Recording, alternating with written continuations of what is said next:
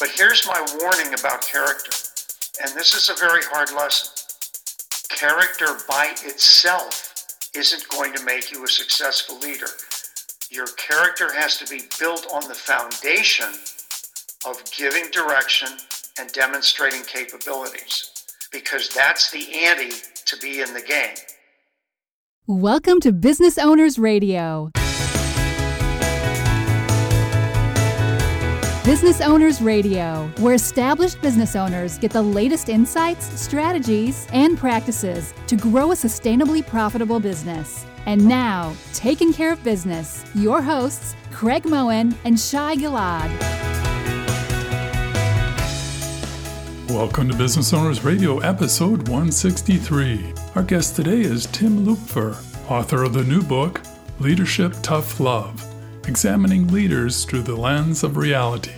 Tim's life is pretty interesting. Graduating first in his class at West Point, Rhodes Scholar, commanded a tank battalion in combat, a retired business executive, author, and speaker. He thinks we're not developing the leaders we need because we're not precise about what leadership actually is. His entire life has been the study of leadership. Now, as a speaker, writer, and consultant, he lends his years of leadership expertise to people looking for a more effective leadership strategy to use within their organizations. Good morning, Tim. Welcome to Business Owners Radio. Thanks very much, Craig. It's great to have you on board today. This topic is so top of mind in this challenging times we're in. And but I got to ask you, what led up to wanting to spend endless hours in writing this book? Well, a couple of things. First, I'd been dealing with leadership really all my adult life. But what triggered this specifically was I came home and I picked up a very prominent American business magazine, and the cover story was about leadership. And as I was reading the article, I looked at this and I said, wait a minute. There are people here that are in very high positions, but that doesn't necessarily mean just because they're in the position, they're great leaders. And that's what the article promised the world's greatest leaders. And then as I went through it, I also saw people in there who were specialists. And this would mean people like sports stars or pop stars. And I said, wait a minute, these people have great individual talent, but that doesn't necessarily mean that they're great leaders. And so I said to myself, I think we need to step back and really try to define leadership a little more precisely. And I think we need to get a little more realistic about what leadership is and what it entails. Yeah, so many leaders are defined into the leadership role without any background. And just because they were a, a great performer in their individual expertise, all of a sudden they get put in a leadership position. It's like swimming in a sea where they haven't had lessons. So, how would you define today, based on tremendous background and experience, how would you define a great leader? Well, first, I would define leadership as the role of affecting followers to achieve the organizational goal. And notice that it's a role. In other words, it's based on the position in the organization or the position in society, because, for example, parents are leaders, where you have to affect followers to achieve the organizational goal. And to me, a good leader is someone who basically can do three things. In other words, these are the three basic elements of what a leader actually does which is give direction, demonstrate capabilities in the position they're in, and embody character. And so, to answer your question very directly, an outstanding leader is someone who does all those three things and uses all the tools necessary to affect followers to achieve the organizational goals. And that gets to be challenging from the standpoint of some of them have not had the bandwidth of experience to be able to implement. Where do they start building upon that? What are some good examples that you've seen? Well, I think really no one is ever fully prepared to be in the position they're in as a leader. And the reason I say that is because a leader has to be a generalist. And this is a big distinction I make between a specialist which is somebody who devotes his or her efforts toward a specific body of knowledge or a specific process or something like that. And by the way, that's extremely important. Uh, we're finding that out right now in terms of people involved in research and the like. specialists are very, very important. But a leader is not a specialist. A leader has to be a generalist because a leader has to understand all the different moving parts in terms of the group that he or she is leading. And it really calls for a different mindset and a different skill set. Now, I'm not saying that somebody who's a specialist can't become a leader, they're not mutually exclusive. But an awful lot of people who are specialists don't want to be leaders. And to be quite honest, that's okay as long as the organization recognizes it. But to be a leader, it means you have to take on the responsibility of affecting people, which means human beings, which also means there's going to be tension. It's inescapable. And so, one bit of advice I give to new leaders is do not think that just because of your wonderful personality and the immense logic of what you're saying, that everybody's going to agree. That will never happen. There's always tension. And so a good leader has to learn how to manage through that tension and accomplish the organizational goals. Tim, you've really captured a paradox that is very familiar and painful to the accidental entrepreneur because so many of us started a business because we were actually specialists at something, right? And right. so we have this area of expertise, and many of us lack formal leadership training. And here we are just trying to do what we know and thinking that that's going to be enough. And man, is it hard to acquire these skills. So, how do you help people change mm-hmm. their mindset? Can you give us an mm-hmm. example of how you can shift that mm-hmm. frame to start thinking about the way you lead differently? Well, I think one of the things is you have to be very careful not to revert back automatically to your knowledge of the specialty, simply because as a leader, you're now in a much broader area you know you've got different moving parts with different people with different skill sets so one of the things and i've gone through this as well and i think every leader does you have a tendency or a temptation to go back to the body of knowledge that you know that you grew up with. And i think you need to resist that. You've got to say wait a minute i've got to look at the whole panoply of activity going on here. And part of that also means that you're not an expert in every deep area because that's impossible. So you have to learn how to basically go to other people, and this is the people you're leading, and you've got to plumb their expertise through them. And that means you've got to admit what you don't know, which is another thing that's very hard to do. You've got to be able to say to people, look, you're the expert in this. Here's where it fits in in the overall thing, but I need to know from you what's the knowledge and what are the things that are going to impact what we're doing based on your knowledge. And so these are things you have to do all the time. And quite honestly, Shai, I don't think that there's truly a school for leadership in terms of, I, I don't think you can sit in a classroom and really get a whole lot about leadership. I mean, I think there's some good frameworks and the like, but the point is, it takes practice and it's always a work in progress. So I would say to anybody who's embarking on this, look, it's going to be tough. There's going to be tension. You're going to suddenly recognize your own limitations pretty, pretty quickly. And you've got to reach out to other people to pull it together. But remember, too, you're the decision maker and you've got to be able to make those decisions. But it takes a lot of practice. It's like the old joke about Carnegie Hall, where the frantic guy jumps in the cab in New York City and says to the cab driver, How do I get to Carnegie Hall? And the cab driver answers, practice, practice, practice.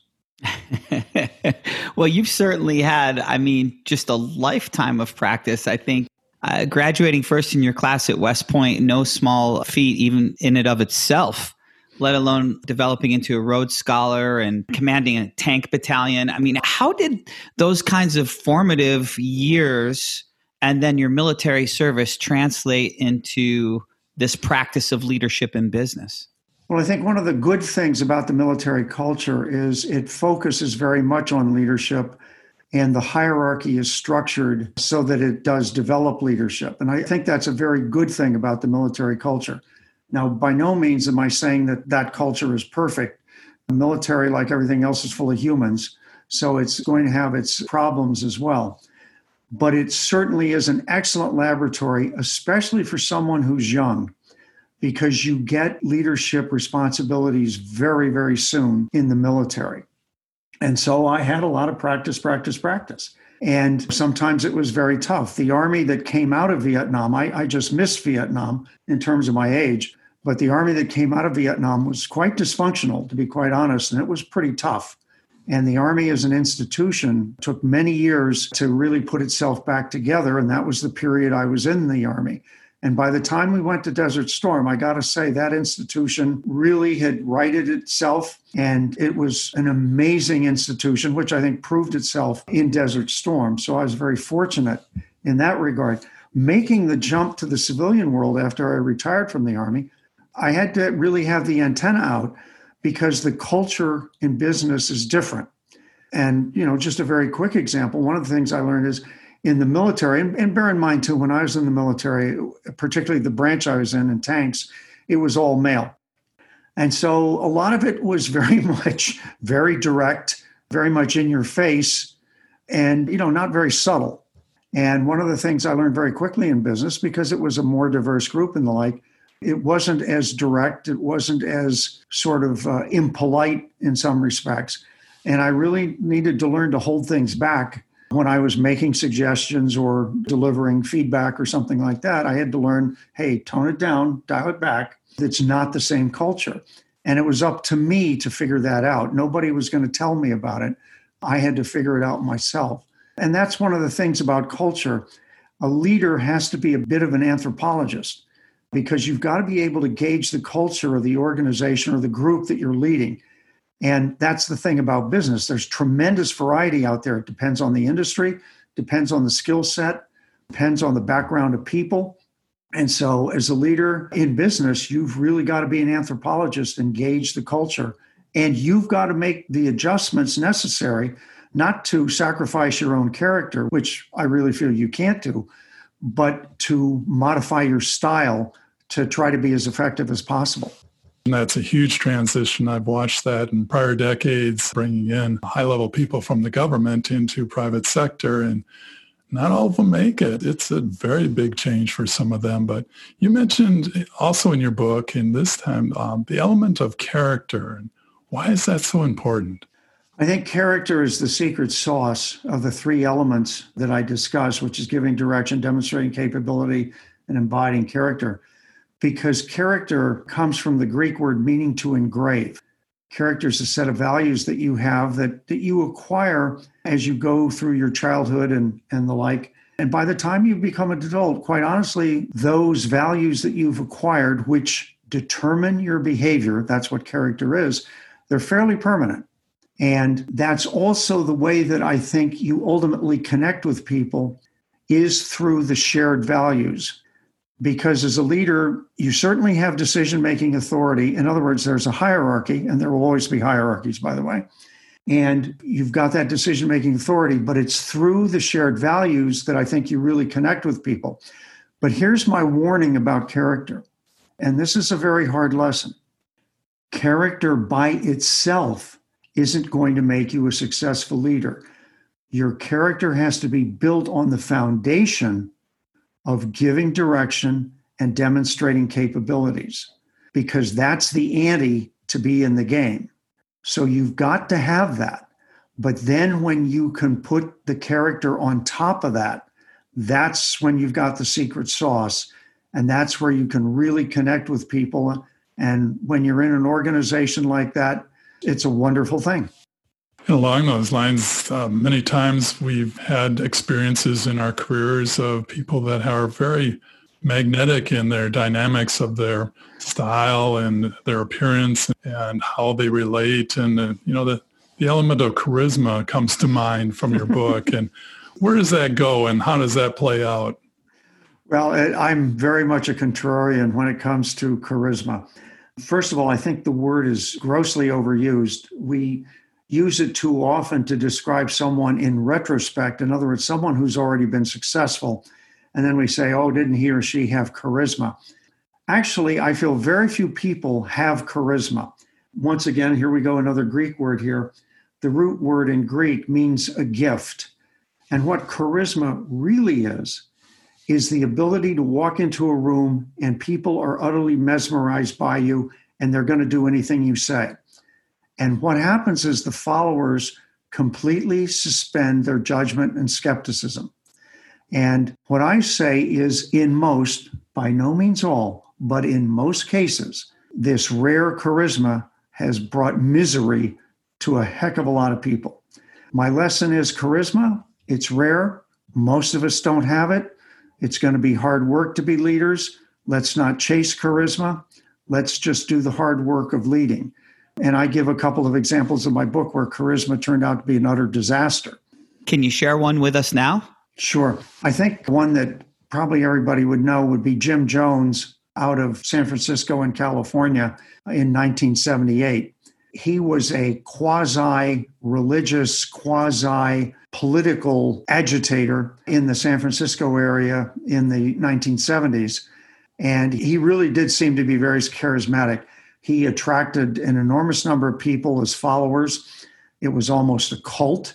He was very much feted and celebrated by politicians, both sides of the aisle in California, even given a couple of quasi government positions. And then, and this is where people are going to remember it, he took his group of followers, who were over 900 people, to South America, to the country of Guyana, and set up their own little village, so to speak. And what's amazing, first of all, is that a number of people even followed him there.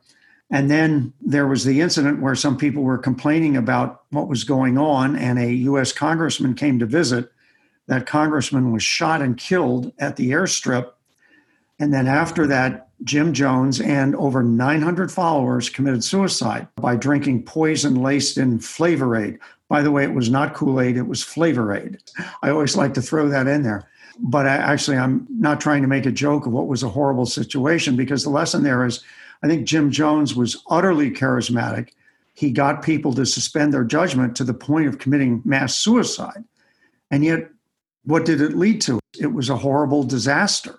I think it's better for us as followers to always maintain a certain degree of skepticism about our leaders, to always retain our judgment and a certain degree of autonomy. And that's what I mean by charisma is probably not a place we want to go, either as leaders or followers. And how about, you know, if you are a person that's fortunate to have charisma and have an easy way of talking to people and, and have always experienced being able to influence people, how can that really come back and bite you when you're trying to lead organizations?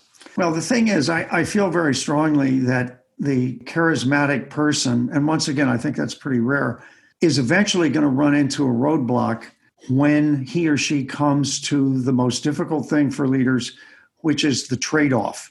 And by the way, I feel that's the inflection point we're at right now with the coronavirus in the United States. We're entering the period where we've got to make tough decisions about trade offs. In this case, going back to work, and things are going to be very imperfect.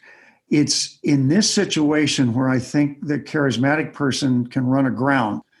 Because when you make a trade off decision, and by that I mean it's a decision that there's no easy right answer whatever decision you make is going to entail risk. And it's probably going to be done amidst an environment of a lot of unknowns, which, by the way, is exactly what we're going through right now. And I think the problem that people who have this ability of charisma to get people to go along, when they start hitting roadblocks, they become very, very disconcerted with the pushback they're inevitably going to get, and they don't know how to handle it. And unfortunately, in many historical cases of the person who was charismatic, they then try to pick a villain or a great endeavor with an outside foe. And this usually comes in forms of war. Think Adolf Hitler. And that leads people down a very bad path. The point is, charisma is not going to solve all the problems. Having people suspend judgment doesn't really bring you anything because eventually you're going to run into tough trade off decisions. And that's where you really have to be a leader. And that's not somebody who has charisma. That's a leader who faces tough decisions.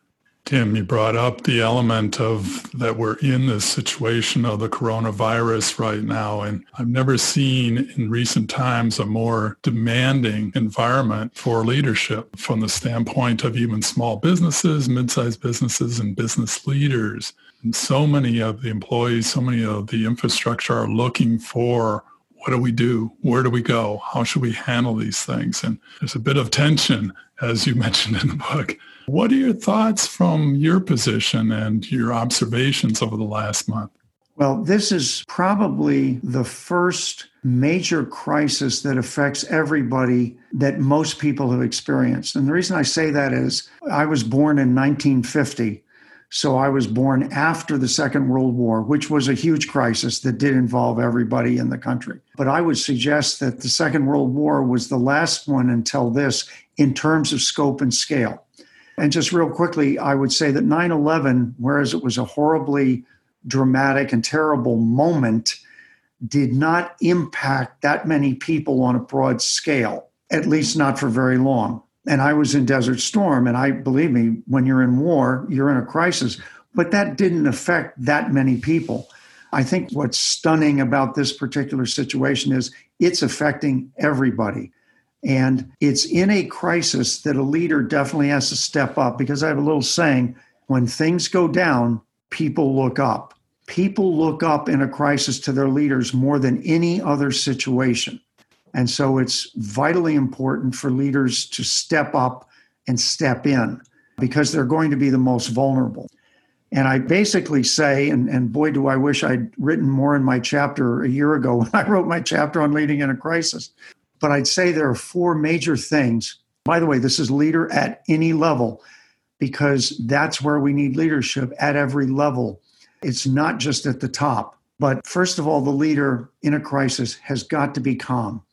The leader cannot communicate that he or she is being distressed by the situation. They have to be calm. And that's extremely important. And I've seen some instances uh, you know, with the different governors and, and the like. Some have been, I think, a bit too excitable. Others have been very calm. And it's the calmness that, believe me, is going to count. The second thing is the leader has to be direct and honest, has to say, look, here's the situation we're in. And part of that being direct and honest is also saying what we don't know. That's very important. We don't know how this virus is going to mutate. We don't know if the tests are going to be very effective. And we have to be honest about that. And we have to acknowledge that we are doing some things in the unknown. But the third thing I think is extremely important the leader has to be forward looking. Leader has to say, look, here's the horizon. And this is why I say we're at an inflection point now. The leaders have to say, look, we're going to be coming out of this. It's not going to be easy. It's going to be trial and error but we're going to do it. And I think the best example of that is Winston Churchill in 1940 when it's the United Kingdom against Nazi Germany and things looked really, really bad. He didn't pull any punches. We all know about blood, tears, sweat, and blood. But he also said, I take up my task with hope and buoyancy. That's what leaders have to do. They have to be forward looking. And then the final thing is leaders have to have the courage and the guts to make the tough trade off decisions. And that's where we are right now. In the next two weeks, we're going to see a bunch of tough trade off decisions. And that's really going to be the test of our leaders going forward. Tim, thank you so much for joining us today. It's been fantastic. Well, thanks very much for the opportunity. It's great talking with you guys. Tremendous volume of knowledge. And thank you for sharing. And Tim, is there anything else you'd like to leave with our listeners today? Well, I've, I've, got to admit, I've got to do my shameless plug for my book. The book is called Leadership Tough Love. And of course, it's available on the USA, which is the United States of Amazon. Also, I've got a website, which is Timothy T. Lupfer, and the last name is spelled L U P F E R dot com. And that has my various ideas and, of course, connections to my book and other ideas. But the main thing I'd like to leave is that leadership I feel very strongly is a learned skill. It's not something that people are born with. Sure, there are some advantages people have if they're good looking or tall, but at the end of the day, what really counts is that somebody has practiced, has been very self aware, and tries to do the best that he or she can to influence people, to affect people, to achieve the organizational goals. And what I'm really trying to do through my book and through the speaking that I do is give people a framework so that they can make sense over this thing called leadership because it's extremely important and heaven knows we need it now. So I really hope it helps. Our guest today has been Tim Lupfer, author of the new book, Leadership Tough Love, examining leaders through the lens of reality. You can learn more about Tim, his website, and links all on our website at businessownersradio.com. Thank you for joining us on Business Owners Radio. We hope you enjoyed today's show. As always, you can read more about each episode along with links and offers in the show notes on our website, businessownersradio.com. We want to hear your feedback. Please leave comments on this show or suggestions for upcoming episodes. Tell your fellow business owners about the show, and, of course, we would love the stars and comments on iTunes. Till next time, keep taking care of business.